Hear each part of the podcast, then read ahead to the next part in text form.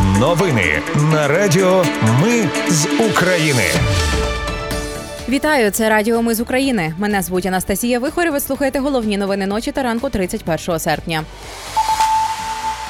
Вночі армія Росії завдала удару по Слов'янську. На Бахмутському напрямку загинуло шестеро українських пілотів. Білі ночі на Росії продовжуються. Окупанти відбиваються від безпілотників. Рада нацбезпеки схвалила перевірку військово-лікарських комісій щодо інвалідності та непридатності до служби чоловіків. А частина українських пілотів вже успішно пройшла підготовку в Данії і може розпочати льотну підготовку. Про все це та більше за мить у новинах на Радіо Ми з України. Вночі армія Росії завдала удару по Слов'янську. Загинула одна людина. Про це повідомив керівник міської військової адміністрації Лях.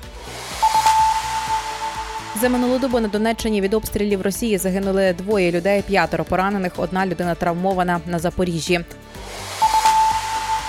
Російські війська завдали удару по Шайківці на Харківщині. Внаслідок обстрілу пошкоджені лінії електропередач та газова труба. Повідомив керівник обласної військової адміністрації Синігубов.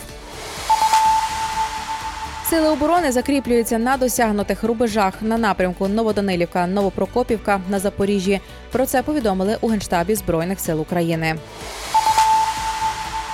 29 серпня на Бахмутському напрямку загинули шестеро пілотів з 18-ї окремої бригади армійської авіації імені Ігоря Сікорського. Сталося це під час виконання бойового завдання. Про це Суспільному повідомив речник бригади Євген Ракіта. Полеглі мали офіцерські звання. Один з них родом із Полтавщини, решта з інших регіонів України. Додав речник. У Росії продовжуються білі ночі. Окупанти відбиваються від невідомих безпілотників. Увечері 30 серпня над Брянськом нібито збили два дрони. Повідомив губернатор Богомаз та додав, що руйнувань постраждалих немає. Окупаційний голова Криму заявив про збиття ракети над східною частиною півострова. Тим часом Феодосії зникло світло. Кримські пабліки писали, що уламки пошкодили лінії електропередачі, а місцеві, що знищили електростанцію. Мер Москви Соб'янін заявив, що на підльоті до російської столиці вночі протиповітряна оборона збила дрон.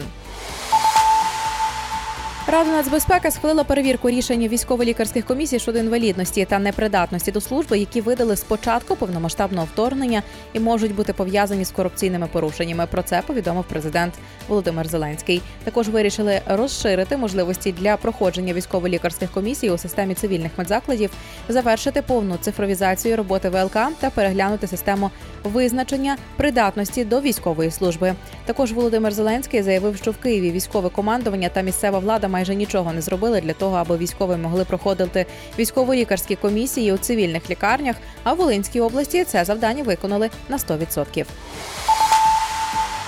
Німеччина передала Україні черговий пакет військової допомоги, зокрема 10 танків Леопард 1 5 радіолокаційну систему повітряного спостереження та 16 розвідувальних безпілотників. Повідомили на сайті уряду країни. Частина українських пілотів вже успішно пройшла підготовку в Данії і може розпочати льотну підготовку. Про це 30 серпня повідомив головнокомандувач збройних сил України Валерій Залужний. Крім того, він домовився з данськими партнерами розпочати роботу над логістикою для обслуговування та ремонту винищувачів F-16 в Україні. За 2022 рік Росія вкрала і вивезла з окупованих територій України майже 6 мільйонів тонн зерна. Про це йдеться у звіті Сполучених Штатів Америки. Крадене зерно вантажними суднами йшло до портів Сирії, Ізраїлю, Ірану, Грузії та Лівану. Однак у Сполучених Штатах Америки не впевнені, чи знали покупці російських вантажів про українське походження зерна. Ну і на завершення міністр оборони Великої Британії та друг України Бен Волес пішов з посади і офіційно повідомив про це прем'єр-міністра Ріші Сунака. Про це пише Sky News. Було честю служити цій великій нації. Написав міністр у Твіттері. У листопаді до Сунака Волес високо оцінив збройні сили та розвідку, з якими він працював з 2016 року. А також відзначив реакцію уряду на війну Росії в Україні. Він подякував прем'єр-міністру і пообіцяв у подальшому підтримувати британський уряд. Волес обіймав посаду міністра оборони найдовше серед консерваторів.